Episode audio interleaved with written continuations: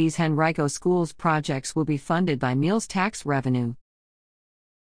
The Henrico Board of Supervisors June 27 formally appropriated its $2 billion fiscal year 2024 budget. The budget, as approved by the board April 25, was divided between $1.7 billion in operating expenses, or routine day to day costs, and nearly $317 million in capital expenses for long term upgrades and improvements. Included in the capital budget was $9 million for school system projects funded by the county's 4% tax on prepared food and beverages, or meals tax. The meals tax funding included the following items Tuckahoe Middle School $3 million for the construction of an addition to the auditorium. The Oak Avenue Complex $2.5 million for replacement of rooftop AC units countywide $500,000 for an update of an elementary school operating software. Brookland Middle School $500,000 for the design of an auditorium addition. Echo Lake Elementary School $400,000 for the replacement of an AC cooling tower.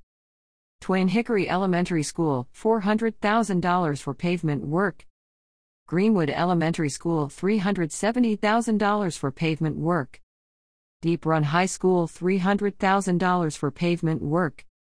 Sandston Elementary School $240,000 for the replacement of an AC cooling tower. Carver Elementary School $180,000 for electrical replacements. Glen Allen High School $150,000 for interior improvements. Rolfe Middle School $125,000 to repaint the school. Three Chopt Elementary School, $60,000 for electrical replacements. Glen Lea Elementary School, $60,000 to repaint the school. Montrose Elementary School, $55,000 to repaint the school. Springfield Elementary School, $50,000 to remove interior partitions. Hungary Creek Middle School, $45,000 for security improvements. Ratcliffe Elementary School, $35,000 for security improvements. Short Pump Middle School, $30,000 for auditorium repairs.